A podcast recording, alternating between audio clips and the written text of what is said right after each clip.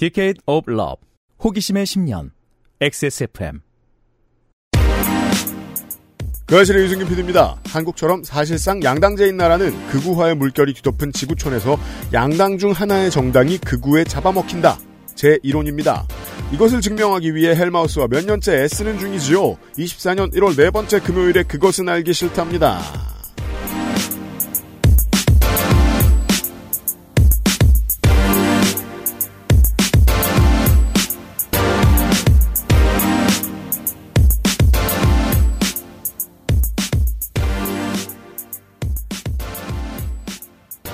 에디터가 그 주말에 스튜디오에 없었기 때문에 네. 위드훈이 영상의 충격을 경험을 못하셨을 텐데. 아 그래요? 그렇죠. 저희는 지금 심지어 연필꽂이도 칭찬받는 한동훈. 저는 지금 청취자 여러분보다 더 정보가 없는 상태예요. 아 물론 그렇습니다. 어제 들어보셔서 아실 겁니다. 어제 시간에 헬마우스가 지적하고 싶은 건 딱 하나였습니다. 자아가 앙상한 사람이 정치를 하면 이념도 앙상한 어딘가에서 주워와서 걸치게 되어 있다. 그가 필요해서 주워온 이념은 어디에서 온 누구의 것인가를 알아보는 것이 오늘과 내일의 헬마우스 코너의 이야기입니다. 오. 자유투에서 왔을 거 아니에요? 자유투? 자격증 유튜브 투사? 아, 네. 예, 그 조선일보가 지은 이름인가 그렇죠. 중앙일보가 지은 이름인가? 네. 그 인물들 중 누군가를 만나보실 시간입니다. 오. 네. 그리고 보통 이들에게 도움이 되는 극우의 전사들은 보통 극좌였죠. 그렇죠. 그것도 보시도록 하겠습니다. 국가공인 간첩 민경우 씨를 잠시 후에 만나보시도록 하겠습니다. 오늘 끄트머리쯤에 나올 겁니다. 아, 왕따 당하는 것 같네. 그것은 알기 싫다는 남해에서 온 바다보물 바보상회 액세스몰 하이파이 섹션 고전의 재발견 평산네이처 진경옥 120년 전통의 덴마크 프리미엄 신바이오틱스 QBN 사르락토 프로바이오틱스에서 도와주고 있습니다.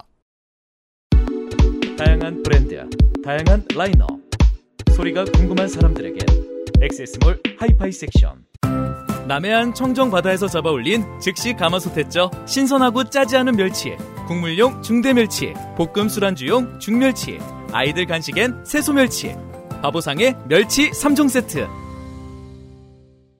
건강기능식품 광고입니다. 100억 균주 기본 프리미엄 덴마크산 기본 제로 칼로리 기본 기본은 충분하다. 이제는 맛있게. 눈꽃처럼 사르르. 프리미엄 유산균 QBN 사르락토. 제조원 빛보단 유통판매원 주식회사 헬릭스미스. QBN 설날 할인. QBN은 절찬리 설날 잔치 중입니다. 최대 80%에 달하는 할인율에 설날 특별 증정 프로모션까지 시작이 되었습니다. 네. 액세스몰에서 QBN을 체크할 시간이죠. 7만원 이상 구매 시, 이거 두 개나 줘? 루테인을 두 개나 드립니다. 루테인 아스타잔틴 두 개 증정합니다. 사실 뭐 눈 건강 어쩌고 하는 제품들을 돈 주고 사보지 않은 분들이 꽤 많을 텐데 이런 제품들은 겁을 주죠. 미리 준비하라고. 네네. 난 아직 그 미리가 안 된 것 같은데 라고 생각하니까 돈 쓰기 어렵잖아요. 이참에 드셔보세요. 어르신들은 근데 실제로 체감을 많이 하시더라고요. 그러니까요. 많이 챙겨 드십니다. 네. 할인가 기준으로도 16,000원 상당의 증정입니다. 그리고 15만원 이상 구매 시에는 오메가3를 2개 드립니다. 역시 할인가 기준 25,200원 상당 증정이고요. 만약에 20만원 이상 샀다. 그럼 다래 스틱 1개와 루테인 2개를 드립니다. 네. 요거는 할인가 기준 4만원 상당의 증정입니다. 그쯤 되면 20% 할인이네요. 그렇습니다. 이미 할인된 가격에서 말입니다. 그렇습니다. 엄마, 아빠, 아들, 딸, 며느리, 사위, 온 가족을 다 챙길 수 있어요. 그 정도의 할인과 증정의 폭탄이고 네. 설 연휴는 2월 9일부터고요. 이제 별로 시간이 없습니다. 배송 마감까지 생각을 하면요. 서두르셔야겠습니다. 그렇습니다. 오직 액세스몰만의 혜택입니다. QBN의 건강기능식품은 어디에서나 구매하실 수 있지만 액세스몰에서만큼 퍼드리진 않습니다. 만약에 이제 명절에 식구들이 좀 많이 온다. 우리 엄마 아빠 있고 뭐 누나네, 형네, 동생네, 내외도 오고 뭐 조금 식구들이 많이 있을 것 같다. 그러면은 누구는 뭐 고민하지 말고 그냥 잔뜩 사서 거기다 풀어놓으면 그렇죠. 알아서 나눕니다. 그렇습니다. 이렇게 싸지도 않고요. 다른 데서 사시면. 그렇습니다.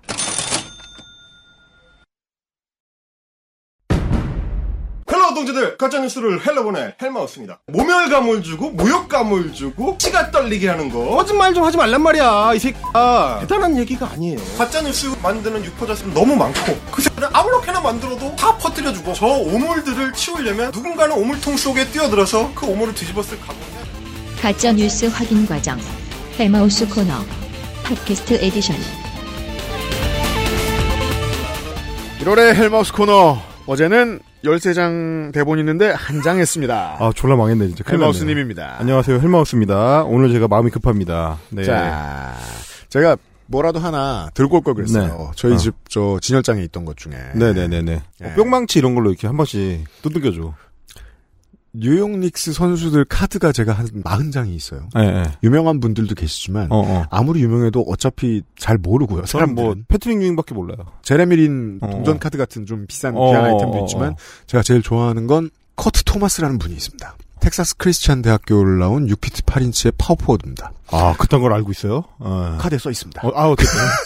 커리어 내내 10득점을 넘겨보신 적이 없고. 아, 그래? 그냥 아는 게 이상하네. 네, 그냥 수비수십니다. 예. 저는 개인적으로 좋아했으니까 예. 갖다 놓는 거예요. 진열이란 아이덴티티예요. 그렇죠. 예. 내 삶이고. 그렇지. 근데 그게 남들 보기 좋은 게 진열돼 있죠? 예. 그러면 자기 삶이 비어있다는 얘기입니다. 그렇습니다. 요 정도 얘기 별거 아닌 거였습니다, 어제. 아, 비어있는 사람에 대한 이야기예요? 네. 그럼 비어있는 사람은 그걸 채우기 위해서 이제 노력을 할 수밖에 없는 거거든요? 원래는 안 채워도 됐는데, 혹은 다른 게 채워주고 있었는데, 네. 그거 이제 더 이상 못하게 되니까, 바꿔야 되는 상황이 되는 겁니다. 지금 이제 한동훈 비대위원장은 정치권으로 넘어오면서, 특수통 검사로 남 써는 재미로 살던 그 텅 빈 공간을 정치적인 무언가로 채워져야 되는 상황에 처하게 된 겁니다. 근데 지금 팬덤은 오해를 하고 있어요. 한동훈을 채우는 것, 혹은 한동훈에 이미 차 있는 알맹이, 그거를 한동훈이 보여주는 그 피규어 같은 이 착시를 유발하는 어떤 장치들에, 거기에 이제 홀랑 속아 넘어가가지고, 그게 한동훈의 본질이라고 착각을 하고 있죠. 예를 들어 정동영은 그것을 남북 경협으로 채우고자 그렇죠. 했었어요. 그건 정치적 메시지잖아요. 한동훈은 연필꽂이로 채우고자 하고 있습니다. 나 연필 수집가다. 이런 것들을 저희가 지금 주목을 하는 겁니다. 이 디테일을 나열하면서 자기 취향을 인정받고 싶어 하는 거. 그런 거 자체. 그거는 오히려 이제 좀 전에 유 PD님이 이야기한 것처럼 본인이 정말 좋아하는 것을 정말 계속 좋아하는 거랑은 좀 다릅니다. 내가 이런 거를 좋아하는 사람인 걸로 보여지고 싶은 거지. 그렇죠. 그 다른 문제거든요. 그거에 근데 홀랑 넘어간 사람들은 정말 딱 그 틀 안에서만 생각을 합니다. 제가 어저께 말 꺼내려고 하다가 잘렸던 뮬 사이트에 있는 사람들은 어쨌든 본인들하고 취향을 공유해 주는 사람들에 열광합니다. 저는 정말 충격받은 게 제가 뮤를 모를 리가 없지 않습니까? 아이, 그렇죠. 아니, 거기에서 중고 악기 거래, 여기 이제 악기하고 스튜디오 관련된 문제를 이야기하는 포럼이고요. 정말 모르시는 분들 웹 매거진이고 관련된 정보들이 있고 중고 거래도 되게 많이 합니다. 그렇죠. 음악쟁이들이 모여 있는 곳이에요. 아, 그렇습니다. 그래서 저도 아는데 저는 자개에 이런 일이 있었는지 일베들이 여기까지 먹었는지 몰랐어요. 심지어 정사겔이 별도로 있다는 것도 모르잖아요. 예, 나 다닐 때는 없었거든. 아니, 우리가 사실 알 게 뭡니까? 거기에 정치 사회 게시판이 별도로 분리되어 있다는 거를 모르죠. 근데 들어가 보면 전부 쓸모없는 얘기만 있습니다. 그러니까 말하자면 일종의 이제 격리 수용 공간으로 분리가 돼 있더라고.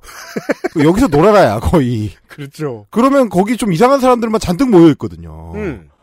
정상적인 공론장이 아닙니다. 네. 근데 이제 거기서 특이한 게시물을 제가 발견하게 된 거예요. 갑자기 제목이 한동훈과 정청래라는 게시물이 있어요.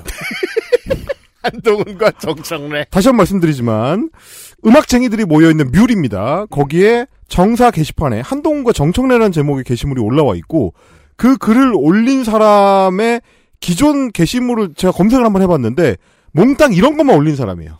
민주당 그렇죠. 욕하고 한동훈 찬양하는 거. 그렇죠. 심지어 작년 7월에 처음 가입을 해가지고 작년 9월까지 집중적으로 활동을 하다가 지금은 활동이 뚝 끊긴 사람입니다. 아, 마치 누가 월급 주고 활동시킨 양 그런 사람들이 있습니다. 특정 기간에 집중적으로 활동을 했는데 왜냐하면 특정 동호회 역할을 하는 커뮤니티 사이트에 정사겔이 있으면 꼭 거기서만 노는 새끼들이 있습니다. 이상해. 뭐 음악 얘기를 정확하게 하는 것도 아니야. 네. 어디서 누가 적어준 것 같은 얘기를 이제 퍼오는 것 같은 느낌으로 뭘 써놨는데 이를테면 이제 이런 식으로 돼 있습니다. 정청래는 뭐 음악이고 뭐고 그 관련된 얘기를 하지도 않아요. 마포의 뭐 문화 뭐 어쩌고저쩌고 하는 거 한다고 말만 해놓고 아무것도 안 했다. 뭐 이렇게 욕을 한 다음에 한동훈은 뮬인이 아닐까 하는 의구심이 들 정도로 록과 재즈, 블루스를 사랑하는 음자랄 인물로 알려져 있다. 아, 이렇게 시작을 합니다. 음자랄이어도, 네. 그러니까 음악을 듣는 걸 좋아하는 사람들은 기본적으로 뮤를 잘 모르는데, 아, 저 모릅니다. 네, 저는 아이즈 같은 데 가거든요, 원래 보통.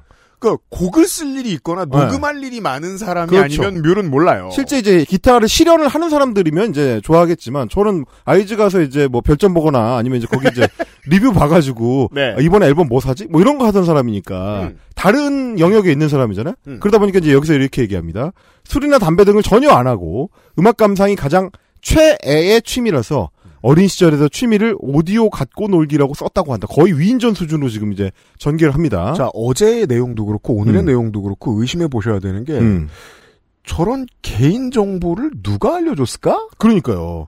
이게 무슨 뭐 저 한동훈 나무위키도 아니고 예. 뭐 이런 얘기 다 있어. 어디서 뭐 마니악하게 찾아봤어요. 이런 자, 질문은 왜냐면은 조중동 기자들이 안 묻고요. 테나시아 기자들이나 물어볼 것들이잖아요. 그렇죠. 어린 시절 그렇죠. 취미를 왜 물어요? 네. 대선 후보 됐을 때 보그에 나가면 이제 이런 거 물어보죠. 자, 지인의 얘기에 따르면 비틀즈는 물론이고 지미 헨드릭스와 레드제플린도 좋아했다고 한다. 안 그런 사람이 어디 있어? 아, 근데 이제 취향이 아, 솔직히. 유명한 저, 것만 뭐, 좋아합니다. 네, 뭐 이거 뭐 지미 헨드릭스, 레드제플린, 비틀즈는 그냥 그 시절의 음악을 그냥 듣는 사람. 네. 이게 뭐 마니아가 아니더라도 좀 들었다? 아니지, 그냥 들으면 들으면 이렇게 듣지 않아요? 그 X세대가? 그러니까 뭐 예를 들어 내가 네. 뭐 미국의 저 극우 대선 후보, 내가 뭐 니키 헤일리 네. 젊은 사람들한테 어필하고 싶어. 네. K-팝을 좋아한다고 말하고 싶어. 근데 BTS랑 블랙핑크 말고 모르는 거야. 아, 그렇죠. 이런 거죠. 예. 네. 이게 옛날에 이제 배철수의 음악 캠프에서 뭐 2000년대 초반에 막 그런 거 하거든요. 20세기 가장 위대한 음악가 뭐 20선 뭐 이런 거 이제 투표해가지고 뽑아. 그럼 맨 위에 셋. 그러면 1등엔 비틀즈고 뭐 한 5등쯤에 지미 헨드릭스 있고 레드제플린이 한 3, 4위쯤 있어요. 핑크 플로이드가 2등이고 뭐 이런 식이에요 보통. 아니 너무 뻔하지 않습니까? 근데 이제 한동훈 장관의 페이스북에 가보면 비비킹부터 에릭 클랩튼이 있던 밴드 블라인드 페이스, 존 콜트레인, 루 리드 등의 음악에 대한 게시물만 가득하다. 아, 페이스북에서 이미 저 추파를 던지고 있다는 겁니다. 대중을 향해서 한동훈 웃긴 장관이요. 게 뭐냐면 한동훈 장관의 페이스북이 저는 있는 줄을 몰랐습니다. 그러게요. 있어요? 아무도 언급을 안 하니까. 그래서 어저께 찾아봤거든요. 한동훈 이렇게 해가지고 검색을 해봤는데 그러니까 보통 이제 이런 유명 정치인의 그 페이스북 같은 경우는 하도 친구 신청이 많이 들어와서 페이스북 페이지로 전환한 경우가 많죠. 어, 맞아요. 하태경이 하태 뭐 이런 거 같이. 5,000명 넘어가면. 네, 그렇게 되거든요. 근데 이제 한동훈은 몇 명이 쭉 있는데, 아, 약간 짭계정 같은 것들만 있는 거야. 아, 짭계정이 그러니까 주로 모든 친구가 짭계정인 사람들이 있어요. 뭐 이상해요. 그래서, 아, 근데 그 중에 한동훈이라고 돼 있는 페이스북 계정에 제 지인이 한 2-3명 정도 걸려있길래, 이건가? 왜냐면 기자들이거든. 이건 그걸 들어봤더니 한동훈 개인 페이스북인 것 같더라고요. 게시물이 대부분, 2013년경부터 해가지고 한 2022년경 무렵까지만 올렸어요. 그러니까, 유명 정치인 레벨에 들어간 뒤에는 게시물 거의 안 올렸고, 뭐, 비공개로 쓰는지는 모르겠지만, 이 게시물에 써있는 것처럼 대부분 이런 음악 얘기들 중심으로 돼 있습니다. 만약에, 그게 있었으면 정치부 기자들이 먼저 팠을 텐데요. 근데 팔 얘기가 없어. 얘기가 없어서 대부분 이런 어떤 정치 얘기 안 하고 취향 나열이에요. 취향 나열.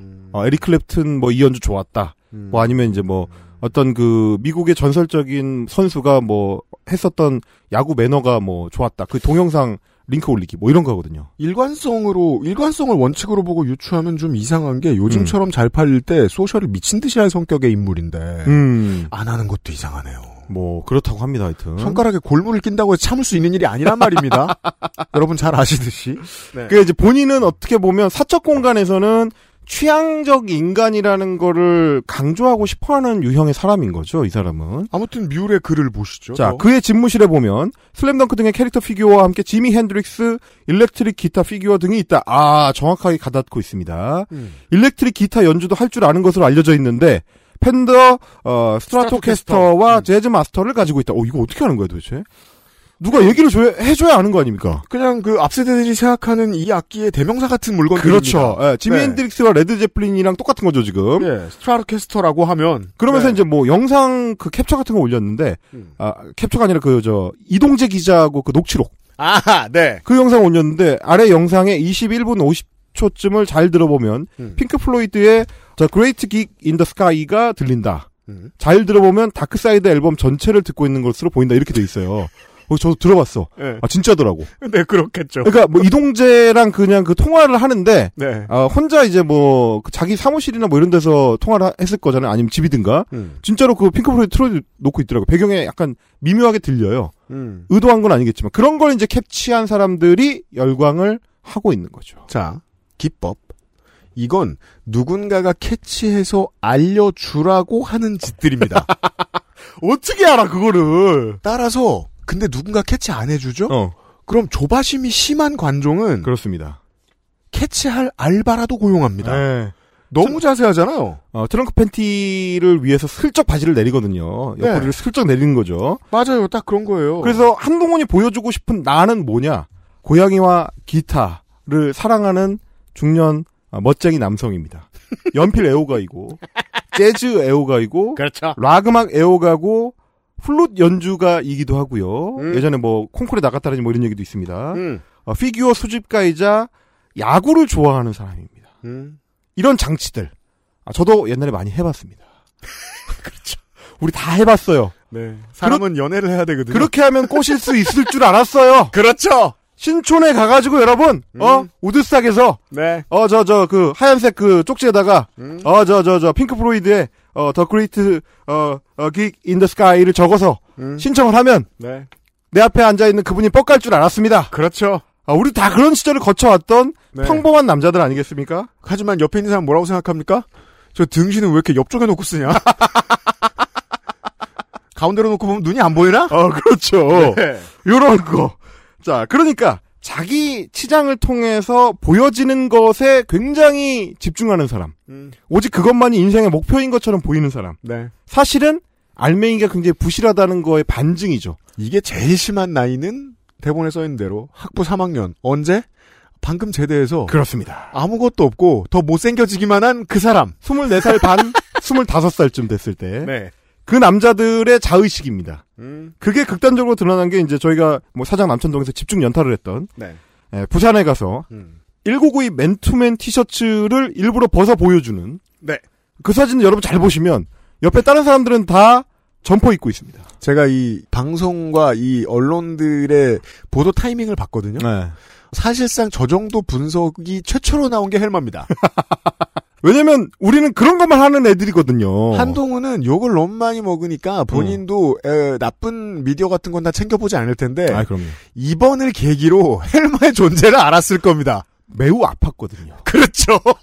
이거는 진짜로 아픈 거거든요. 왜 언제 아프냐. 네. 동네 바보 아직 안 들킨 동네 바보한테 제 동네 바보야라고 알려주는 사람. 그렇죠. 네. 왜 바보인지를 증명해서 보여줄 때. 왜냐면 사람들은 다 바보라고 생각하니까 가까이 안 갈 뿐이지 굳이 알려주지 않거든요. 그렇죠. 근데 정확하게 알려주는 거죠. 네. 너의 계산법은 지금 틀려 있다. 1+1은 2다. 근데 너는 지금 2.4라고 하고 있다.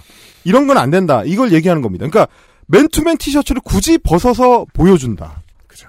그리고 소위 이제 사직구장 사태. 이 두 가지 포인트입니다. 저희가 그때 사장 남천동에서 지적을 했던 게 자, TV조선 기자한테 굳이 여당 비대위원장이 온갖 정보를 다 직접 얘기를 해줘요. 네. 이건 본인의 보스하고 똑같습니다. 예전에 이제 문재인 정부 때 한창 추미애 전 장관이랑 막 싸움 붙고 있고 막 이럴 때, 네. 예, 그때 대검 핵심 관계자는 전부 윤석열이었습니다. 맞습니다. 익명으로 중앙일보에 노출된 대검 핵심 관계자. 도대체 저 정보를 알려주는 사람은 누구일까? 궁금해할 필요가 없습니다. 윤석열이거든요. 네. 전화해서 직접 2시간 동안 얘기합니다.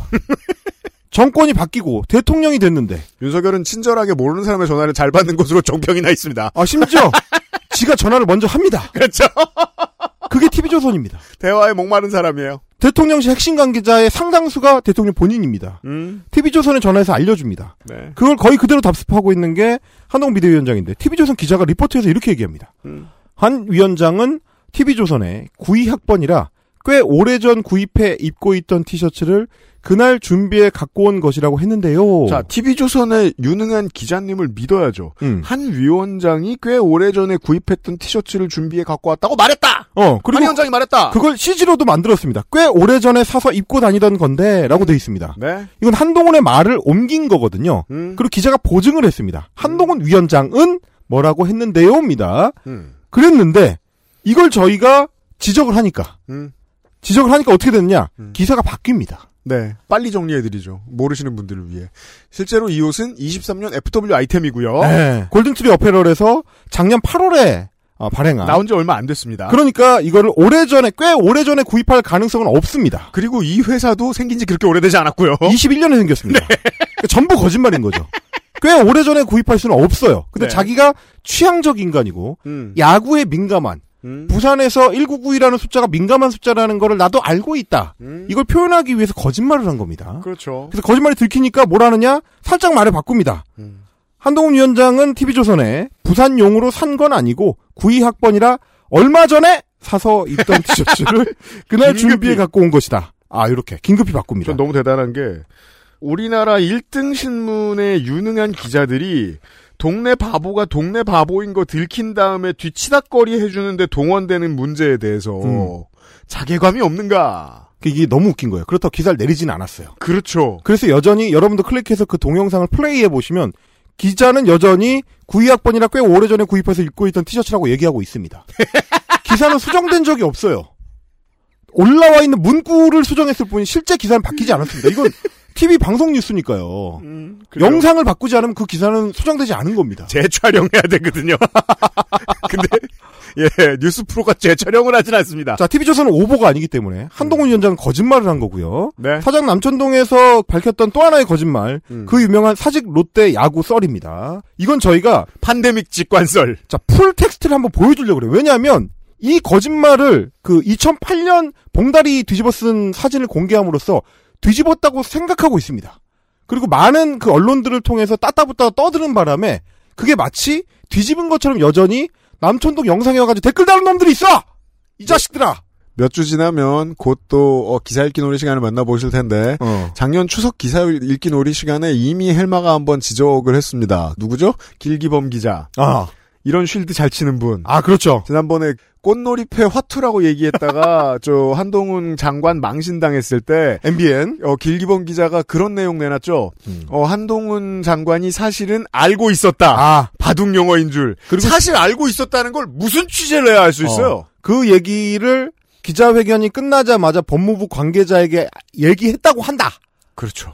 그리고 사실 알고 봤더니 한동훈 위원장은 바둑 5급 상당의 실력자라고 한다.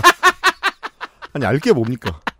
이런 거거든요, 지금. 자, 그렇게 쉴드를 억지로 쳐줘요. 모르는 척 하면서. 네, 경제주들과 보수주들이 피해 쉴드를 칩니다. 굉장히 이상한 일입니다. 그래서 제가 굳이 풀 텍스트를 다시 한번 들려드립니다. 이거 전체 다 들어보신 적 한 번도 없을 거예요. 저희도 사실 전부 다 80초짜리로 잘라가지고 들려드리진 않았거든요. 한 30초짜리로 줄였는데 다 들어보면 이거는 명백한 거짓말이라는 거를 다시 한번 확인할 수 있습니다. 음미하시죠.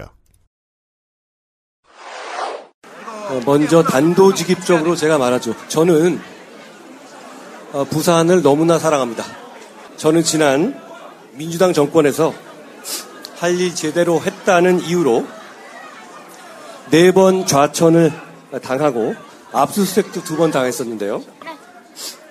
그 처음이 바로 이곳 부산이었습니다. 그런데 저는 그 시절이 참 좋았습니다. 그 이유는 제가 괜히 센 척해서 그런 게 아니라 그 이유는 바로 그곳이 바로 이곳 부산이었기 때문입니다.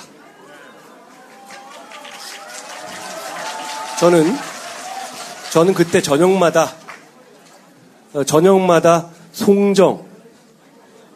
송정 바닷길을 산책했고 서면 기타학원에서 기타 배웠고 사직에서 롯데 야구를 봤습니다.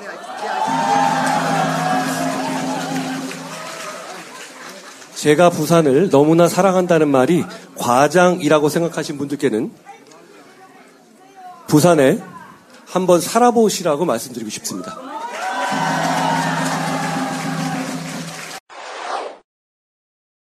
자, 한동훈 위원장은 전혀 일말의 오해도 할 가능성을 두지 않았습니다. 완벽하게 이거는 민주당 정권 때 4번 좌천당했는데 그때 처음이 부산이었고 저는 그 좌천당했던 그 시절이 참 좋았고 괜히 센 척해서 내가 좌천당했지만 별거 아니었어라고 이야기하는 게 아니라 부산이었기 때문이고 저는 그때 저녁 저녁마다 송정바닷길을 산책했고, 서면 기타를 하나하나 일부러 곱씹으면서 말을 하고 있습니다. 왜냐면 원고를 읽는 거거든요. 맞아요. 텍스트를 보면 더 웃겨요.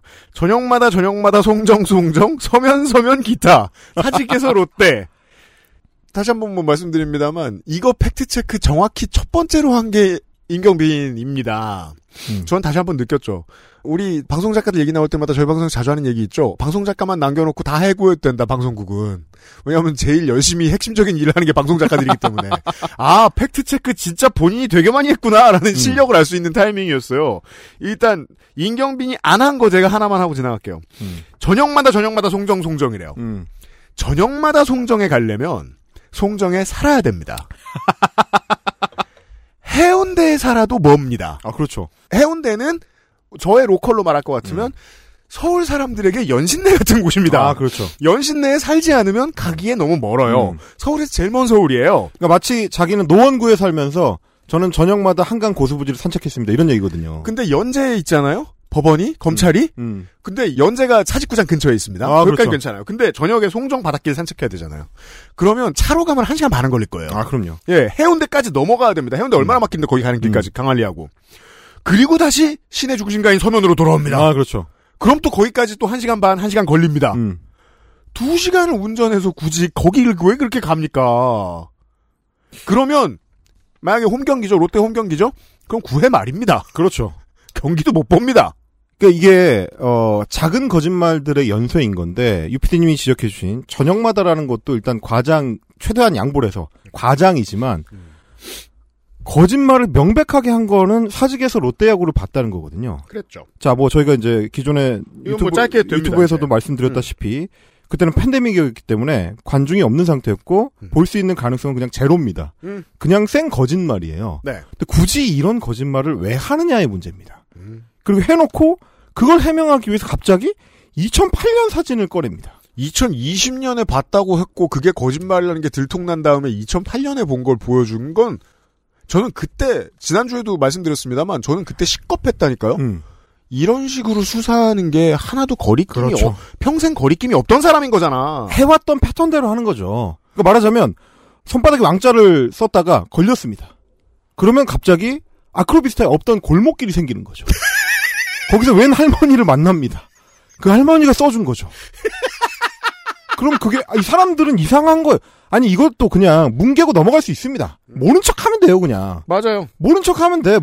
욕을 엄청 먹을 정도의 사건이 아니거든요. 아, 그럼요. 그럴 수 있지. 말하다 보면 헷갈릴 수 있지. 그러니까 사람들이 알아서 그렇게 유추하고, 알아서 실드를 쳐주기 위해서, 사실 정치인은 그렇게 뭉갤 수 있는 용기도 필요합니다. 근데, 네. 질 수 없음이에요, 이거는. 덮느라 또 거짓말 하는데 그 거짓말도 너무 쉽게 들킬 거짓말이에요. 그렇죠. 그러면 이제 그 거짓말을 하려고 하면 어떻게 되느냐? 아니, 어떻게 아침에 할머니가 써준 왕자가 저녁에 토론회 할 때까지 안 지워지냐? 그럼 무슨 거짓말이 나오느냐? 손가락 위주로 씻었나 보조가 나옵니다. 이러면 제가 민주당을 세상 제일 싫어하는 사람이라고 해도, 아, 특수통들은 이런 방식으로 한명숙, 김경숙, 그렇죠. 조국을 보냈구나 라고 생각할 수밖에 없습니다. 그리고 이 사람들은 말하자면 시민들, 동료 시민들, 유권자들, 국민들을 우습게 보는구나. 네. 장난하는구나 지금. 맞아요. 이렇게 얘기하면 다 속아 넘어갈 줄 아는구나. 바보 취급하는구나. 이렇게 생각하는 거거든요. 이게 이제 결국 윤석열하고 한동훈이 만나는 지점인데 소위 도련님 컴플렉스. 도련님들은 엄한 아버지한테 혼나기 싫어가지고 네. 작은 거짓말들을 계속합니다. 그렇죠. 걸리면 또 하고요. 맞아요. 그게 저희가 이제 윤석열을 탐구할 때 도달했던 그 마지막 지점 중에 하나였습니다. 한동훈도 비슷합니다. 3학년 성적표 숨긴 거 들킨 다음에 1학년 성적표로 막았다고 한 거예요. 그렇습니다. 아, 거의 마찬가지고요. 자, 이게 왜 자꾸 이런 어떤 외적인 자잘한 것에 집중을 하고 집착을 하느냐. 그리고 그게 문제가 생겼을 때 최대한 그거를 보호하기 위해서 더 이상한 무리수를 두게 되느냐.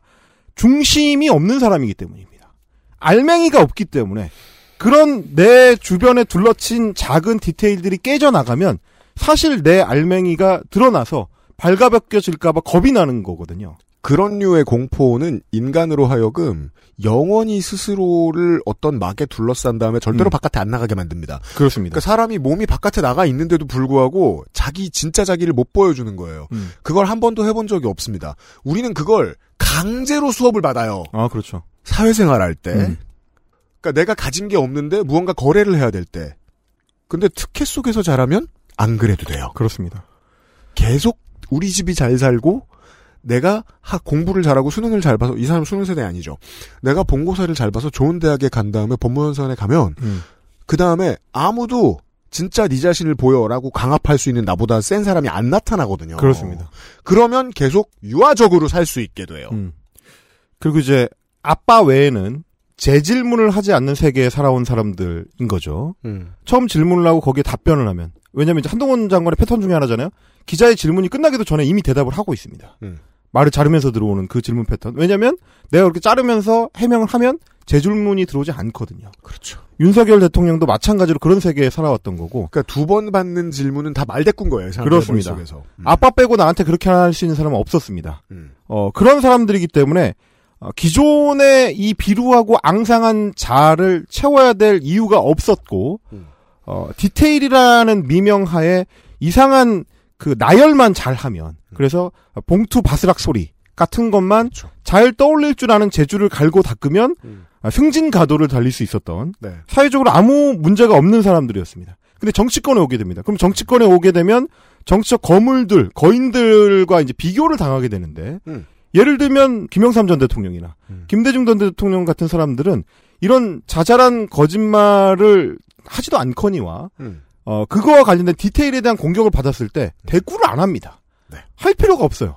수십여 년, 50년에 걸친 그 정치 여정 동안에 수많은 마타도어들로 공격을 받았지만 일일이 답변하지 않습니다. 그러니까 이것도 알아두시면 좋을 거라고 저는 생각을 하는 게, 정치인들의 진짜 중요한 스킬입니다. 답하지 않기. 그렇죠. 근데 이게 곤란해서라고 생각하시면 그냥 정치 혐오로 발동되고 끝나버리는데, 실제로는 내가 답을 하지 않는 동안 아주 긴 시간이 지나겠죠? 답을 그렇죠. 하지 않으면 그건 영원이니까 그동안 욕을 계속 먹어요. 맞습니다. 그리고 그걸 알고 욕먹을 각오를 했다는 뜻이기도 해요. 어떤 문제에 답을 구제하지 않는 건. 큰 배는 뭐 작은 파도를 고려하지 않는 거거든요. 이제 이런 거랑 비슷한 건데, 자, 앙상한 자아를 가진 사람들이 그 상태 그대로 정치적으로 훈련될 기회 없이 권력을 잡았을 때, 정치적 권력을 잡았을 때 문제가 생기기 시작합니다.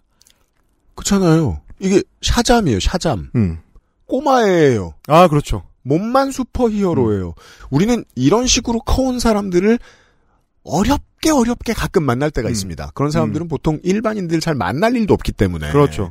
그리고 그런 사람들 만나면 너무 놀랍도록 한심해서 깜짝 놀라는 때가 옵니다. 우리는 지금 되게 많은 국민들이 그 경험을 하고 있는 중이고요. 자, 우리가 목격한 지난 1년 7개월간의 대통령의 국정 운영이라는 건 뭐냐? 아, 이 사람이 정치적 식견이 없는 사람이구나. 혹은 정치적 목표가 없는 사람이구나. 그건 뭐냐? 정치인으로서의 알맹이가 없는, 정치적 자아가 없는 사람이구나라에 대한 깨달음이거든요. 한동훈도 마찬가지인 겁니다. 자, 이제부터는 정치평론하는 것처럼 좀 하겠습니다. 들어갑니다. XSFM입니다. 딸기예요?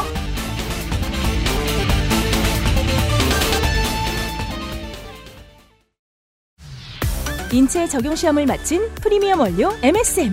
관절 건강엔 QBN. 제조원 주식회사 우리바이오. 유통판매원 주식회사 헬릭스미스. 녹용 중 으뜸이라여 시베리아 알타이 지방에서 자란 사슴뿔 인삼, 불로장생을 위한 원료 중 가장 높은 평가를 받은 것이 고려 인삼이었습니다. 버사, 그 질긴 생명력을 벗삼아 면역을 생지황, 냉기를 가진 뿌리식물로 인삼 녹용의 온기와 만나 음양의 절꿀, 제주산 봉개꿀, 깊은 풍미와 진한 농도로 이 모든 것을 담아 신경옥. 평산네이처. 아름다운 디자인에서 만나는 동급 최강의 사운드, 완벽한 스트리밍, 압도적인 드라이버 유닛. 남들과 다른 소리를 원한다면 바워 앤 윌킨스, 제플린, 액세스몰 하이파이 섹션.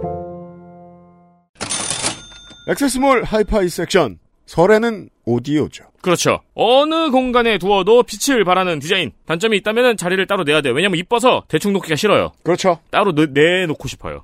선명하고 압도적인 드라이버 유닛. 그 이름은 바워젠 웰켄스의 제플린입니다. 네이버에 열심히 검색도 검색해봐도 발견할 수 있는 최저가는 액세스몰에서 저희가 지금 파는 가격에서 10에서 15쯤 더 줘야 네이버 최저가예요. 적어도 제플린은 그렇습니다. 네, 물론 이건 이제 공식 라이센스 정품에 한해서 말씀을 드리는 겁니다. 유통은 전쟁이다 보니까 저희가 액세스몰 하이파이 섹션에 있는 모든 품목을 다 최저가로 공급해드리진 못합니다. 그러자면 저희 직원 몇 명 더 있어야 되고 꽤 피곤할 거예요. 다만 제플린 정도는 지금 압도적인 최저가입니다. 그렇습니다. 폐쇄몰이니까 이거 성가병 형식으로 읽어볼까? 폐쇄몰이니까 가능한 가격 소문은 내지 마시고요. 너무 이게 사람들이 저희 몰로 몰려와서 구매를 하면 저희 입장이 곤란해져요. 맞아요. 그리고 저희가 이제 공급받을 수 없게 돼요. 여러분 선물이에요. 네. 네. 원하셨던 분의 하나요. 그리고 제플린 우리 몰에서 종종 자주 품절되더라고요. 사실 그 정도 크기의 오디오 제품들은 무슨 막 100대, 1000대 이렇게 가져올 수 없잖아요. 그렇죠, 그렇죠. 그래도 한 대도 안 나갈 줄 알았는데 계속 나가요. 네, 그러니까요. 네, 저희도 많이 못 들여오는데. 고맙습니다. 2024년 새해, 지난 한 해 수고한 음악을 사랑하는 나에게 올 한 해도 화이팅 해보자는 의미의 선물을 주자. 크게 주자.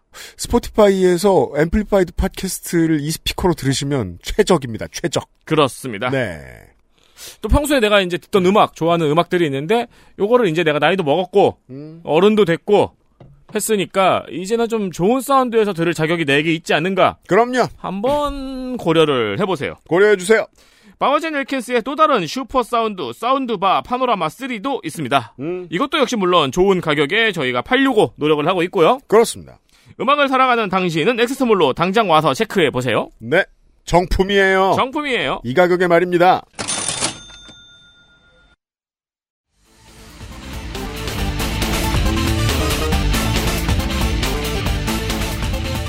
딸기예요? 광고 듣고 왔습니다. 시사 아저씨가 뭔 얘기를 했는데요? 이거 둘이만 얘기한 건지 어디다 썼는지 모르겠는데. 아, 많이 얘기하고 다닌 것 같아. 네. 아, 그래요? 네. 아, 한동훈이 윤석열의 본체다라는 얘기, 시사 아저씨의 얘기 중에 하나인 건데, 왜냐면, 윤석열은 한동훈의 프리퀄이다. 윤석열이 떠들었던 얘기들이 한동훈 비대위원장 취임 이후에 보니까 한동훈이 똑같이 떠드는데, 한동훈이 좀 더 디테일하다. 그렇죠. 그러면 결국, 윤석열이 떠들었던 그 얘기들을 사실은 한동훈이 써준 거거나 해준 얘기구나. 왜냐하면 윤석열이 떠드는 걸 보면 귀여움을 느끼거나 그 기분 좋음을 느끼는 이유가 뭐냐면 모르고 떠드는 걸 아니까. 아, 재밌거든요. 누가 써준 거야. 심지어 지가 좀 고쳐가지고 이상하게 돼요, 글이. 예, 틱톡에서 유명한 앵무새를 보는 기분이거든요. 그렇죠, 그렇죠. 예. 틀리죠, 심지어. 네. 자, 그런 비슷한 겁니다. 이를테면, 윤석열과 한동훈의 연결점을 찾을 때, 시사 아저씨도 이제, 처칠, 윈스턴 처칠 영국 전 수상을 이야기를 합니다. 근데 저는 그보다 더 디테일하게, 영화 다키스트 아워. 이, 나온 지 이제 한 몇 년 됐어요. 6년 됐어요. 네. 이 사람들이 얄팍하기 때문에, 처칠에 대해서 깊이 있게 탐구했다기보다, 다키스트 아워를 보고, 아, 졸라 멋있다. 멋있어서? 아. 이 다키스트 아워에서도 그렇고, 더케르크에서도 그렇고 보고 있으면은, 처칠은 영화 만드는 사람 입장에서, 아무리 과가 많아도 겁나 멋있는 사람으로 만들어주고 싶어요. 왜냐하면 달변가니까. 아, 그렇죠. 말콤 엑스하고도 비슷한 거예요. 그렇죠. 예. 이 사람 말 멋있게 하는 걸 어떻게든 멋있게 보여주고 싶어요. 그래야 영화가 되는 거죠.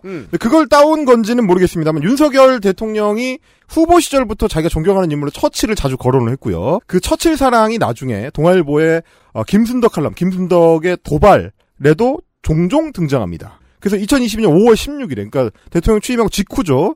국회에서 첫 시정연설을 하는데 처칠하고 전쟁 때 그 노동당 출신으로 전쟁 긴급부총리를 했던 애틀리 부총리의 파트너십을 대통령이 언급을 합니다.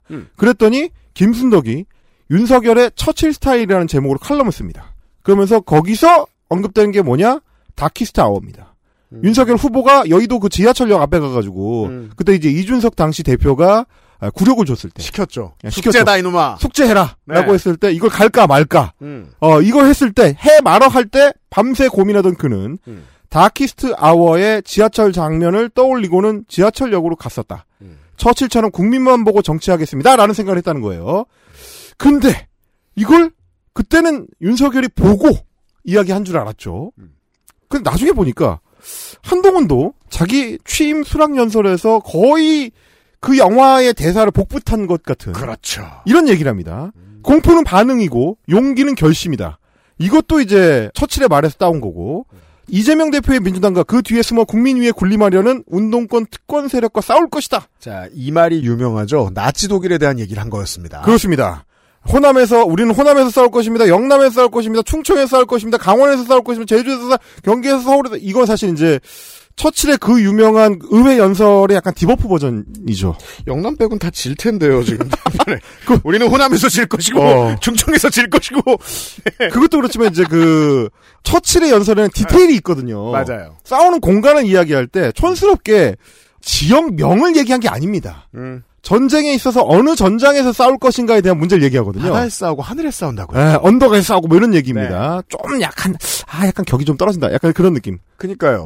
이 제2창작은 항상 이런 문제가 있습니다. 따다 썼는데 구리게 썼을 때 그 잔상이 되게 길어요. 네, 그래서 저는 이걸 다키스타워에서 따온 줄도 몰랐어요. 구려가지고. 나중에 중앙일보가 저도 몰랐어요. 중앙일보가 네. 얘기해줘서 알았습니다.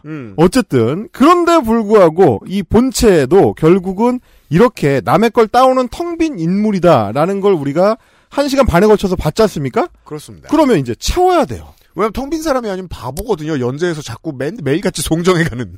특히 정치에서는 네. 채우지 않으면 금방 바닥이 드러납니다. 정치 권력은 결국 이론적 토대 위에 서 있지 않으면 이거는 오래 못 갑니다. 이게 어떤 실무에 능한 사람들이 정치에 들어올 수 있어요. 우리는 그런 사람들 많이 봅니다. 그렇죠. 그래서 자기 분야에서 엄청 날아다니는 걸 볼 수 있어요. 저희가 몇 년 전 국감에서 한 번 딱 지적했을 거예요. 안철수가 정치인으로 멋있어 보였던 유일한 장면. 자기 전공 살려가지고 질문할 때. 아, 네네. 질의할 때. 그럴 수는 있어요. 근데 정치인으로서의 감각은 본인 전문 지식하고는 아주 다른 문제입니다. 많은 사람을 만나고 많은 사람 얘기를 들어보고 욕을 먹고 배신을 당하고 이런 경험이 쌓이면서 그렇죠. 사람들의 견해를 어떻게 모아가지고 한 발이라도 앞으로 나가느냐를 많이 고민해본 흔적이 정치인의 토대예요. 그렇습니다. 그게 없는 사람은 아무리 옳은 일을 했고 되게 좋은 일만 하는 시민단체에서 되게 오랫동안 좋은 일을 했어도 정치 들어오면 망가집니다. 지금 제3세력에서 볼 수 있는 그런 정치인들 다 비슷한 루틴입니다. 그렇습니다. 정치인으로 단련된 적이 단 한 번도 없어요. 이 사람도 마찬가지일 거거든요. 그건 실무를 잘한다고 해서 되는 영역의 일이 아닌 거죠. 말씀하신 거는 어떤 지향점으로 갈 것인가를 결정해줘야 되는 존재. 맞아요. 최고 권력을 운용해야 하는 지금 자리에 가 있는 사람들 입장에서 봤을 때는 알맹이가 없을 때 지향점을 설정을 못 해줍니다. 네. 우리 사회가 어디로 갈 것인가? 우리 국가가 당면한 핵심 과제는 무엇인가? 이걸 어떻게 해결할 것인가? 해결책을 제시해줘야 되는데 그런 게 없으면 부패한 관료들한테 휘둘립니다. 그렇습니다. 그러다 보면 아무것도 없이 그냥 뭐 하는 건지 모르겠는 권력이 되는 거죠. 지금 윤석열 정권한테 우리가 목격하는 겁니다. 도대체 하고 싶은 게 뭔지를 모르겠다. 그러다 갑자기 하고 싶다고 온 힘을 줘서 나오는 게 육군사관학교 교정에서 홍범도 장군 흉상을 치우는 거. 이게 정치인가? 이런 생각을 할 수밖에 없는 거죠. 그렇죠. 알맹이가 없는 자들은 그래서 결국 그러니까 우리가 말하는 이제 그 위대한 정치인들 김대중, 노무현 이런 사람들은 그 사람이 지향하는 정치의 최종적 지향점이 있습니다. 그래서 우리가 그걸 이제 사상적 지향점과 거의 동일시하고 그래서 김대중 정도 되면 사실상 정치 사상가죠. 이런 점들이 주요 정치인들한테는 요구되는 건데 자 우리가 지금 세종시가 만들어지고 20년이 지난 지금 시점에서 2023년에서 노무현더러 이 사람은 지역에 표받으려고 지역 분권에 미쳤던 사람이라고 말하지 않아요. 아, 그럼요. 왜냐면 무슨 철학을 가지고 지방 분권을 밀어붙였는지 다들 느끼기 때문입니다. 그렇죠. 그러면 욕 못해요. 네.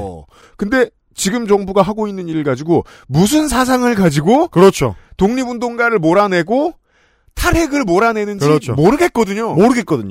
이게 자기 게 아닌 것 같고. 아, 저는 그래서 저는 너무 많이 생각한 거예요. 이게 많이 생각하다 맨날 틀리죠. 왜 처칠일까? 그래서 저는 이렇게 답을 낸 거예요. 처음에 중간에. 왜냐하면 처칠은 인종차별주의자고 20세기 내내 식민사업을 늘린 사람이에요. 제국주의자예요. 게다가 귀족 출신입니다. 네. 이런 게 좋았나 보다. 그래, 이런 거 멋있다 치자. 그리고 민주당을 나치 독일이라고 불러야지. 이 정도 구조 아닐까 생각. 제가 너무 많이 생각한 거죠. 그냥 쉽게 해서 됐었어요. 게다가 저하고 똑같은 함정에 빠진 게 뭐냐면 저도 네. 처음에 왜 처칠일까를 고민을 했어요. 그러다가 어디로 나는 약간 방향이 다른데 어디로 갔냐면 처칠이 예전에 얄타 회담할 때나 카이로 회담할 때 조선이 독립하는 거를 반대했었으니까. 약간 이런 건가? 우리 둘 다 되게 확실히 틀렸죠? 이거 명확하게 틀린 거잖아요. 너무 많이 생각한 거지. 그렇죠.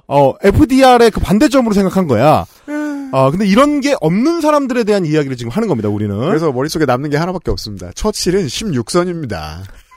당선 한 번이나 되고 좀 들먹거렸으면.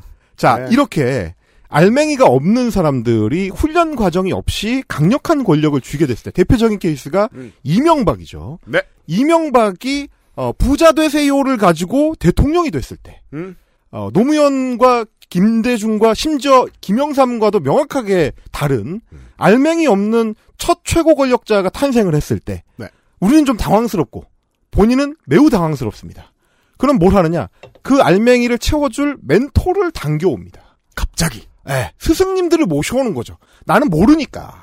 내 텅 빈 머릿속을 누군가의 다른 사상으로 채워야 된다라고 생각합니다. 이걸 이제 저는 규정하기를 이론적 공생관계라고 하겠습니다.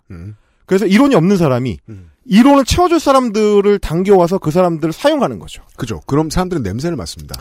저 새끼 이론 없는데 대권을 잡았네? 그렇죠. 그러니까 돈 벌어야지. 아, 그렇죠. 네. 그때 돈을 벌게 해주면서 서로 공생하게 되는 거.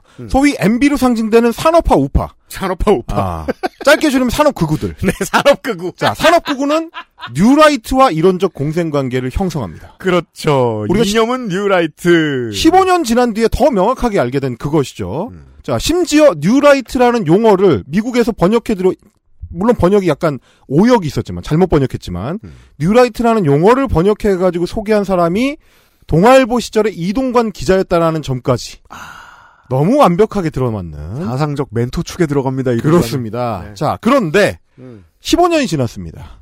그리고 그 후예들이 아닌 사람들 산업화 우파도 아닌 사람들 멋져 보이고 싶지만 간지나 보이고 싶지만 사상적으로는 알맹이가 없는 엘리트 구구들. 저는 이제 시험 엘리트 구구라고 표현하겠습니다. 시험 엘리트 구구. 네. 이제 재정 관료거나 혹은 사시 관료인 사람들. 그렇죠. 요런 사람들이 갑자기 권력을 잡습니다. 사시 관료. 네. 시험 잘 본 거 밖에는 잘한 게 없는 사람들. 그 되게 안타까운 일이죠. 시험이라는 이름을 붙였다는 건, 인생 50년, 70년 사는 동안 그 시험 한 번 잘 본 거 빼고 없어요. 내세울 게 없는 사람들이라는 없어요. 거잖아요. 그래서 돈봉투 부스럭 같은 거밖에 못 만들어냅니다. 이런 사람들. 그게 무슨 알맹이가 있습니까 도대체. 시험을 못 봤으면 네이트판에 대문호가 되어있을 사람들. 그렇죠. 네. 이런 사람들이다 보니까 이제 생기는 문제가 있는데 퀄리티의 하락입니다. 이 시험 엘리트들은 산업 극우들에 비해서 뭐가 결정적으로 부족하냐. 실적이 없습니다. 네. 이 국가에 기여한 실적. 이 국가를 파먹은 실적은 많아요. 있죠. 네. 최소한 월급이라도 파먹었습니다. 네. 이 문제는 뭐냐면 산업국들이 아무리 천박하고 문제가 있고 이러더라도 어쨌든 산업 현장에서 GDP에 기여한 실적을 아주 무시할 수는 없습니다. 그런데 이 사람들은 그것도 없어요. 그렇죠. 이 자들은 GDP에 기여하지 못하는 종류의 인간들입니다. 제가 극우 유튜버들을 평가할 때 그랬었죠. GDP에 이런 한 장 보태지 않는 자들이다. 생산이란 걸 하지 않는다. 똑같습니다. 네. 생산해본 실적이 없기 때문에 자 그걸 채우기 위해서 누구랑 손을 잡느냐 전향 운동권들이랑 잡습니다. 그죠. 물론 이동관을 비롯해서 뉴라이트 학자들도 대부분 전향 운동권이죠. 대부분. 근데 15년이라는 세월을 건너니까 그 사람들이 그러니까 기존의 안병직을 비롯해서 이런 분들의 나이가 너무 많아졌어요. 네. 그래서 그 사람들 다시 쓸 수 없습니다. 그래서 그 사람들의 제자의 책을 본 사람 정도. 동호인이죠. 네. 그렇죠. 이제 책 모임, 네. 독서 모임. 좋게 말해봐야 고관여층입니다. 이런 사람들. 네. 유튜브 많이 본 사람들. 극단적으로 표현하면. 자, 네. 그런 사람들을 불러오다 보니까 퀄리티의 하락이 너무 눈에 띄게 보이는 거예요. 이 무너진 인간들. 전향했는데 너무 늦게 전향해가지고. 네. 그래서 그 전향한 뒤에 사상적으로 토대를 쌓을 시간이 없었던 사람들. 그래서 유튜브로 벼락치기를 했습니다. 그렇죠. 이런 사람들이 떠받치는 알맹이 없는 인간들 중에 대장이 윤석열과 한동훈이다. 저나 임경빈 작가의 학번에 이제 대학을 기억해보면 이제 우리가 비권이라는 개념이 처음 막 히트하던 시절이었기 때문에 네. 한단 말이에요. 저 1학년 때 그런 게 처음 생기고 막 이랬었어요. 그렇죠. 근데 그 친구들도 다 권에서 오거든요. 왜냐하면 대학생들은 다 권이었으니까. 그리고 같이 지내다 보면 티가 납니다. 그렇죠. 쟤 전향하겠다. 쟤는 이해도 못하고 공생과 연대라는 걸 싫어하고 그걸 좋아하는 것처럼 말해도 자기가 더 관심받지 않으면 조직활동도 싫고 정치활동도 싫어한다. 이런 사람들이 순서대로 전향을 하거든요. 그렇죠. 그들 중 누군가가 남아서 이제 대통령실에도 있고. 그렇죠. 퀄리티가 떨어지는데 퀄리티가 떨어지는 걸 극단적으로 보는 게 제가 비교를 해드리자면 이런 겁니다. 뉴라이트의 핵심 리론가 중에 한 명은 리론가. 아, 이분들 표현대로 이제 해야 되니까 리론가 중에 한 명은 김영환이었습니다. 김영환. 자, 직접 김일성을 만나고 소위 말하는 강철 서신을 작성을 해서 그렇죠. 주사파의 대부가 되는 주사파의 이론을 정립한 사람. 그 사람이 전향해서 뉴라이트가 됩니다. 네. 그러면 이제 이건 이제 오리지널이라고 할 수 있죠. 이론적 공생관계의 오리지널. 근데 지금 이제 시험 엘리트들하고 시험 엘리트 구구들하고 손을 잡은 사람들은 그 김영환의 반계 후배쯤 되는 하태경도 아니고 하태경만 해도 뭐 하태경만 해도 많이 떨어지죠. 그러니까 뭐 김영환으로 말할 것 같으면 NL의 시조쯤 되잖아요. 그렇죠, 그렇죠. NL의 시조의 직계 후손 어딘가는 됩니다. 에. 근데 감히 김영환을 그 80년대, 90년대 초반까지만 해도 눈도 못 마주치던. 그렇죠. 그게 하태경인데 그 하태경한테도 눈을 못 마주치던 애들이 지금 여기 있는 겁니다. 그 대표 케이스가 이제 운동권의 최후의 생존자 중에 한 명이라고 할 수 있는 민경우 전 비대위원. 드디어 오늘의 주인공이 이름이 나옵니다. 이번 주의 주인공. 자, 민경우 전 비대위원이고요. 그 민경우의 유튜브를 보고 자란 애들 중에 한 명이 박은식 비대위원. 그렇죠. 이런 애들입니다. 네. 이런 애들을 싸잡아 묶어서 중앙일보에서 뭐라고 표현했느냐. 한동훈 네. 비대위는 자유투 비대위다. 자유투. 야, 여기 들어가려면 세 가지가 필요하다. 자격증과 유튜브 서사와 투사 서사. 투사 서사. 아. 자격증을 보유한 유튜브에 자주 출연하는 투사여야 된다. 사실 유튜는 쉽고 네. 자격증을 가지고 있는 게 좀 어려워서 이게 어려워요. 네. 이게 어렵기 때문에 아무나 비대위원이 될 수 없습니다. 그래서 이봉규는 비대위원이 될 수 없어요. 자격증이 없거든요. 자격증 있는 의사 박은식은 자유투에 들어갑니다. 민경우는 자격증이 없는데 어떻게 들어갔지? 왜냐면 이분은 서울대를 나왔습니다. 아, 그니까요. 서울대 뭐 의대도 들어갔다네? 서울대 국사학과를 나왔고 네. 처음에는 치의대로 들어갔으니까 한동훈 비대위원이 봤을 때는 이건 자격증이 돼. 이런 판단을 한 거죠. 이것도 우리가 첫 시간에 괜히 이 어색한 연필꽂이 같은 얘기나 했던 얘기랑 같이 연결이 다 되어 있는데요. 속이통 비어 있으면 속이통 빈 사람들이 사람을 뽑으려고 들면 그 기준도 텅 비어 있어요. 그렇습니다. 그 기준이 시험인 거예요. 그럼 시험만 잘 본 사람들 중에 멍청이들이 줄을 서겠죠. 그렇습니다. 제가 학부 3학년 때 네. 꼬시려고 했던 그 여성분 저나 걔나 똑같습니다. 무슨 얘기예요? 사람 보는 안목이라는 게 결국 자기 기준 안에서 움직이게 된다는 거죠. 걔는 왜 저랑 맥주 마시려고 우드스탁에 앉아 있었겠습니까? 결국 마찬가지예요. 텅빈 사람이 뽑으면 텅빈 사람 뽑는 겁니다. 지금은 우리가 늙어서 이제 못 보는데 그거 보는 감각이 되게 사라졌는데 어릴 때만 해도 호프집 가면 애들 얼굴에 수능 점수가 써 있었어요. 한국 인간들이 그렇게 속물들입니다. 아, 그럼요. 걔도 저랑 똑같이 노벤버레인 얘기했어요. 마찬가지입니다. 어쨌든 자, 요렇게 해서 이 사람들이 어떻게 여기 들어갔는가를 이야기할 때 착 들어맞는 인물 두 명. 박은식 비대위원의 기존 비대위원이 되기 전의 타이틀은 호남 대한포럼 대표입니다. 대한포럼이라는 말이 중요합니다. 네. 통상적으로 2020년대에 대한이라는 단체는 그렇구나. 극우의 다른 말이죠. 네, 그렇습니다. 대한 우파가 대표적입니다. 그리고 대한 정당들 네. 대부분 극우입니다. 호남 대한 포럼. 호남에 뭔가 대안을 내겠다. 그렇죠. 기존의 단체들은 잘못되어 있다. 우리는 대안이다. 이런 거죠. 그러게요. 안 그래도 호남의 대안이면 어차피 그구라. 이해는 쉽습니다. 자, 그렇습니다. 네. 민경우의 기존 타이틀은 뭐냐? 대한연대 대표입니다. 대한연대. 아, 연대가 없는 곳에 대안을 놓겠다. 그렇죠. 요런 거죠. 그구들끼리 연대하겠다. 그런 연대는 틀렸다. 우리 대한연대가 진짜다. 자, 이런 사람들이 극우 정당에 틈입해 들어가는 사상적 증거들을 잔뜩 수집해서 앞으로 남은 1시간 반 동안 떠들어보도록 하겠습니다. 좋아요. XSFM입니다. 헬기예요?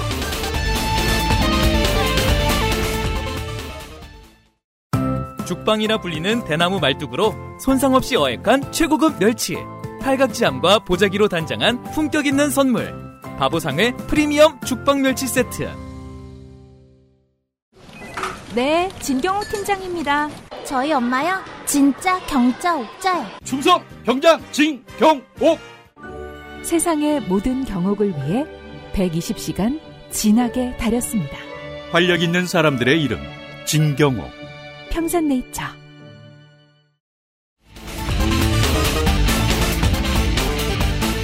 딸기예요? 자, 그래서 저희는 이 분들을 뉴라이트와 대비시키기 위해서, 구분하기 위해서. 아, 구분해야 돼요? 아, 뉴라이트. 아, 그렇죠. 뉴라이트. 아, 왜냐면 대안이니까요. 네. 아, 뉴라이트라고 하겠습니다. 아, 이게 신신친박 같은 거군요. 아, 그렇죠. 신신박, 뭐 이런 거. 네. 자, 뉴라이트에 포획된 극우정당의 비대위원장에 대한 슬픈 스토리입니다. 자, 데뷔하는 정치인들은, 특히 주목받는 데뷔 정치인들은 항상 일성, 취임 일성이 중요하죠. 그렇죠. 취임 일성을 통해서 강렬한 사진을 연출할 수 있어야 합니다. 기자들의 카메라가 온통 집중돼 있고 그때 첫 말은 무엇을 하느냐. 사실 한동훈 비대위원장이 취임할 때 조중동의 기대는 한 달 전부터 오직 하나였습니다. 뭐죠? 정조가 제위에 올랐을 때, 왕위에 올랐을 때 첫 마디. 과인은 사도세자의 아들이다. 그렇죠. 내가 20년을 참았다. 하지만 나는 사도세자의 아들이다. 너희들 다 뒤졌어. 네, 그렇죠. 요거를 조중동이 한 달 동안 노래를 불렀습니다. 제발 한동훈님, 윤석열의 뒤통수를 쳐주세요. 그렇죠. 취임 일성으로 과인은 사도세자의 아들이다를 해주세요. 모두가 영조의 뒤를 이을 거라고 생각할 때 뒤통수를 칠 수 있다는 걸 보여주세요. 97년 이회창 신한국당 캠프의 광고 문구가 뭔지 압니까? 뭐죠? 김대중은 김영삼의 가장 친한 친구였다. 아... 우리 당 김영삼 없었다. 우리 당 김영삼 당 아니다. 아, 그렇죠. 예, 요렇게 가야지. 김영삼 죽이기에 혈안이 돼 있었어요. 아, 심지어 김영삼 인형을 이회창에 태웠습니다. 예, 상황 족치기. 아, 그렇죠. 보수 정당의 전통입니다. 그걸 이어달라. 그걸 기대했는데. 네. 그런 말은 코빼기도 없었습니다. 아직 못해요. 네. 말하자면 이제 과인은 영조의 손자다. 그렇죠. 욕을 한 거죠.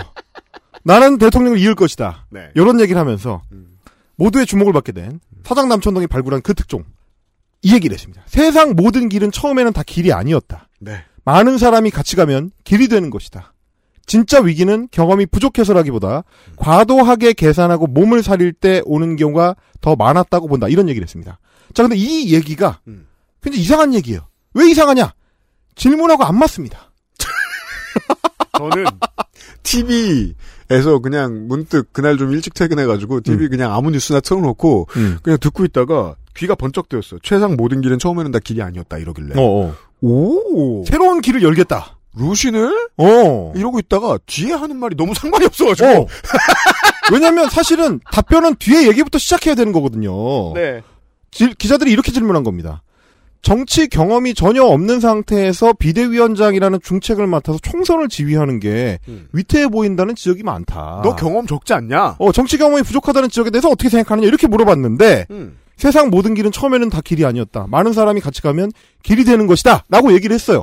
그러면 논리적으로 보자면 이 다음에는 뭐가 돼야 되는 거냐면 저는 경험이 부족하지만 많은 다른 사람들, 우리 당의 많은 정치 선배들과 함께 그 얘기예요. 정치 신인 비대위원장으로서 첫 길을 열어보겠다. 이렇게 했으면 그런대로 말이 됩니다. 근데 그게 아니라 그 뒤에 뭐가 나오느냐.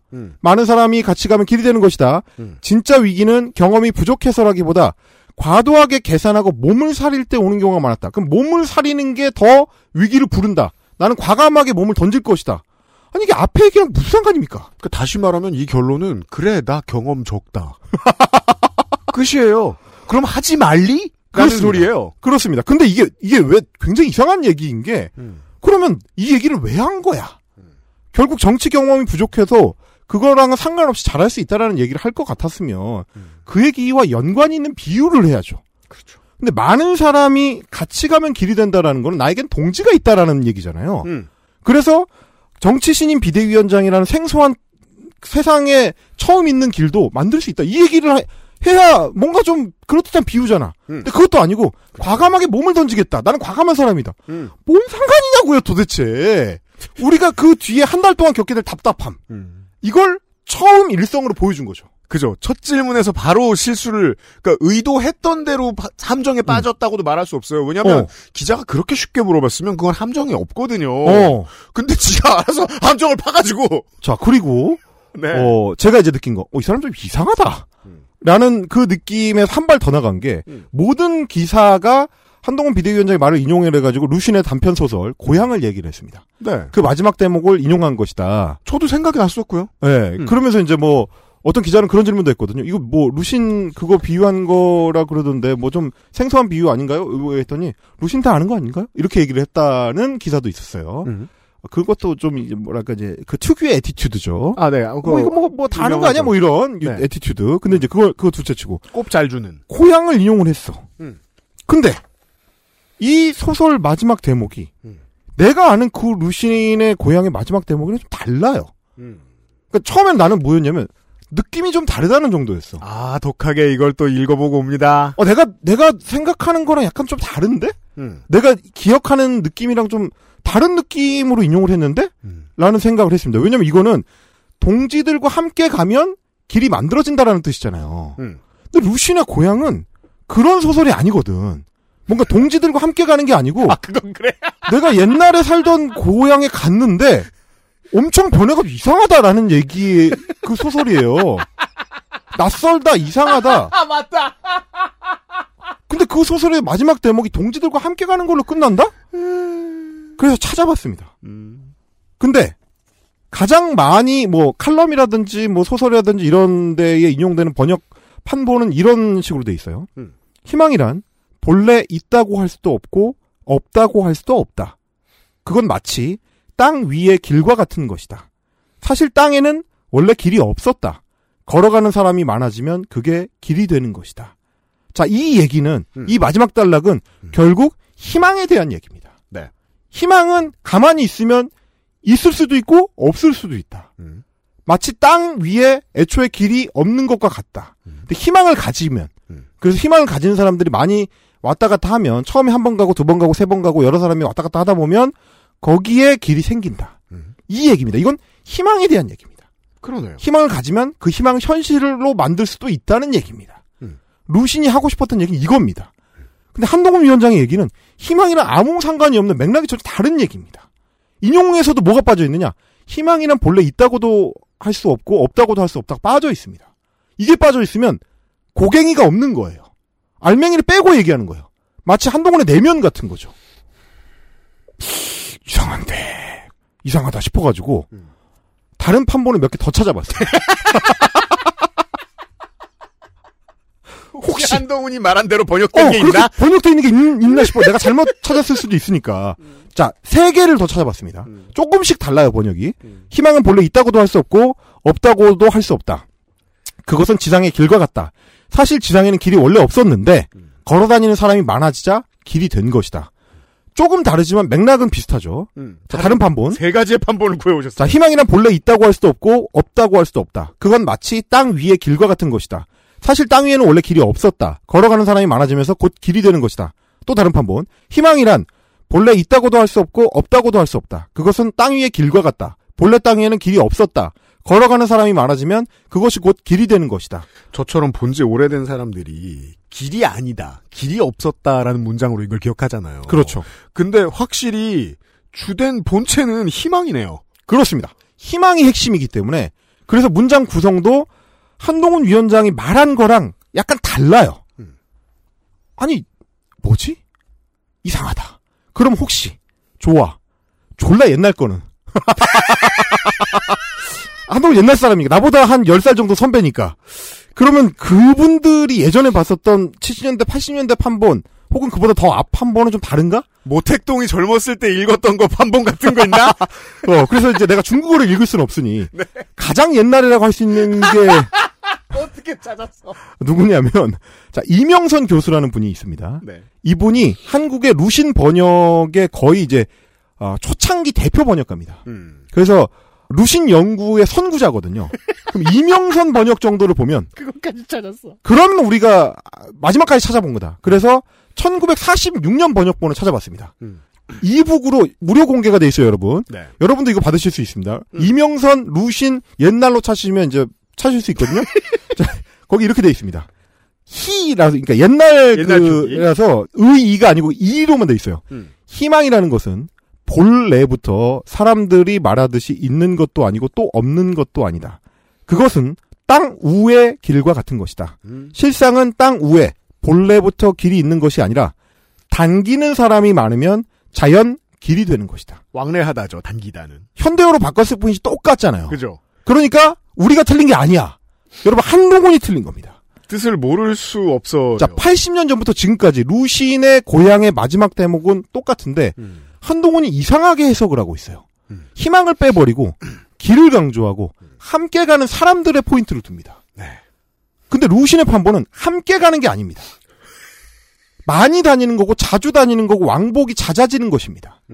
그래서 백지였던 데에 길이 생기는 과정은 곧 희망과 관련이 있다. 첫 발을 떼는 사람이 중요하고 같은 희망을 품은 사람들의 그 길을 계속 가는 것이 중요하다. 함께 가는 게 아닙니다. 동지애 같은 게 아니에요. 그런데 오직 우리가 읽어본 이 판본들 말고 책이랑 상관없이 책에 나온 거 말고 오직 한 곳 시민단체 유튜브 시민단체 길의 유튜브 채널의 배너에만 이 글을 다르게 해석한 문구가 나옵니다. 자, 이제 또다시 특정 유튜브 하나를 찾아왔습니다. 시민단체 길의 유튜브 채널만 한동훈 비대위원장이 말한 대로 이 문장을 해석하고 있었다. 그렇습니다. 거기 배너에 뭐라고 달려있느냐. 세상 모든 길은 처음에는 다 길이 아니었다. 많은 사람이 같이 가면 길이 되는 것이다. 오! 자, 완전히 똑같습니다. 루신의 문장과는 다른데 이 문장과는 같네요. 한동훈의 말은 한동훈과 시민단체 길만 동일합니다. 게다가 구독자가 11,700명 그렇게 유명한 채널이 아니죠. 심지어 구독자에 비해서 조회수는 더 낮아서 한 3,4천 조회수 정도 나옵니다. 자, 그러니까 이게 비슷하다거나 문장 구조가 유사한 게 아니고 그냥 문장을 똑같아요. 복사 붙임한 겁니다. 똑같아요. 깜짝이야. 루신이 아니잖아. 그럼 시민단체 길이잖아. 여러분도 한번 검색해보세요. 어느 누구의, 심지어 인터넷 블로그에서도 루신의 고향을 이렇게 인용한 글은 없습니다. 오직 단 두 존재, 한동훈과 시민단체 길만 똑같은 문장을 공유합니다. 그러면 우리는 의심할 수밖에 없어요. 이 둘은 뭔가 깊은 관련이 있구나. 깊은 관련이 있습니다. 반증은 어디서 찾았죠? 루신과 관련된 모든 번역본을 다 찾아본 걸로. 없어요. 루신이 아니에요. 시민단체 길이에요. 시민단체 길이랑 공유하는 거예요. 네. 루신인 척 하지만 사실은 길이랑 공유하는 겁니다. 그래서 들리다 말았나, 설거지하다가. 자, 시민단체 길의 대표가 누구냐? 상임대표 민경우입니다. 민경우 상임대표의 시민단체 길. 비대위원이 되셨죠. 이 시민단체 길이 본격적으로 활동을 시작한 게 언제냐? 2023년 11월부터입니다. 2023년 11월이요? 네. 두 달 전이네요? 불과 한 달 조금 전부터 본격적으로 활동을 시작한 사람을 비대위원장이 픽업을 해가지고 비대위원에 임명합니다. 그런데 시민단체 길보다 더 유명한 게 뭐냐? 아까 말씀드렸던 대한연대 대표 민경우입니다. 그러면 민경우 대표는 제가 이거는 이제 추측하기로 대한연대 대표 출신 민경우 비대위원으로 가기에는 조금 부담스러웠던 게 아닌가. 세탁. 경력 세탁. 그럴 가능성. 왜 시민단체 길은 갑자기 활동을 시작했는가. 그리고 시민단체 길에 올라와 있는 영상의 대부분이 대한연대와 활동이 겹치는 영상들입니다. 사실상 공유한다는 얘기죠. 대표가 같으면 하는 소리도 똑같을 것입니다. 갑자기 가가지고 여기서 좌파가 될 수는 없잖아요. 자, 그리고 뭘 공유를 하느냐. 인력을 공유합니다. 인력도 비슷해요? 자, 시민단체 길의 공동대표 서민 단국대 교수. 자, 우리 기생충 서민 교수는 이번에 이제 민경우 비대위원이 30시간 만에 쫓겨날 때 그 30시간 동안 전국을 떠돌았던 영상 있잖아요. 민경우 씨가 그 시민한테 욕하는 그 짱돌로 어떻게 해버린다고 짱돌로 죽여버린 그때 이거 편집 많이 하겠네. 죄송합니다. 그게 서민 교수랑 같이 있던 행사에서 서민 교수한테 누가 시비를 걸어서 나온 반응이었잖아요. 그 장소가 상암 MBC 미디어센터 1층 투썸 플레이스 바로 앞이거든요. 자, 그 구를 많이 보니까 이제는 타임테이블이 다 완벽하게 짜지는 게 이 서민, 김경률, 짐중권 이 영혼의 친구들이 네. 조국 흑설을 쓴 다음에 같이 다니다 말고 갈라지잖아요. 그렇죠. 서로 인기가 커지니까 세력 싸움이 나죠. 아 그렇죠. 그리고 나와서 민경우 같은 파트너를 만났군요. 그렇습니다. 예. 여기 이제 시민단체 길에 김일옥이라는 공동대표도 역시 마찬가지로 뭐 간호학과 교수인데 이분도 대한연대 관련된 활동을 많이 했었습니다. 이분은 또 이제 어떤 활동을 많이 했느냐? 청소년 마약 중독 예방 관련 활동을 많이 한 사람입니다. 그것도 한동훈 장관이랑 묘하게 겹치는 어떤 부분이 있는 사람인 거고요. 김일옥 대표. 네, 김일옥 대표입니다. 김일옥 대표. 아, 마약. 네. 네네. 시민단체 길의 김유진 이사는 누구냐? 대한연대 사무총장 출신입니다. 대한연대. 대부분의 인력이 대한연대랑 공유가 돼 있는 사람들이고요. 그리고 또 하나 시민단체 길의 소개 페이지에 가보면 우리는 뭐 하는 사람들이냐라고 소개를 했느냐. 여기 이렇게 돼 있습니다. 저희 시민단체 길은 86세대의 30년 정치 독점을 청산하고 라고 돼 있고요. 운동권 낡은 생각을 바꾸고 어쩌고저쩌고 한 다음에 4050 세대의 정치 주류로의 등장을 주장합니다. 그냥 한동훈의 애티튜드를 그대로 설명한 거의 그대로 같네요? 완벽하게 복사하고 있는. 그러면 우리는 의심할 수밖에 없는 거죠. 민경우를 왜 픽업했으며 그게 어떤 의미를 가지는가. 한동훈이 말하는 것과 민경우가 그동안 해왔던 활동이 거의 같다. 그리고 심지어 특정 문구는 공유한다라고 하면 한동훈의 코어는 누구인가? 한동훈의 사상적 멘토는 누구인가? 한동훈의 이론적인 운명 공동체는 누구인가? 이런 생각을 할 수밖에 없는 거죠. 자, 오늘 끝으로 이 소개문의 뒷부분을 좀 읽어드리죠. 시민단체 길은 정치 권력만을 위한 탐욕을 비판합니다. 자, 한동훈이 자유당이나 대한애국당 같은 곳과 가장 비슷한 태도 중에 하나입니다. 의회 혐오.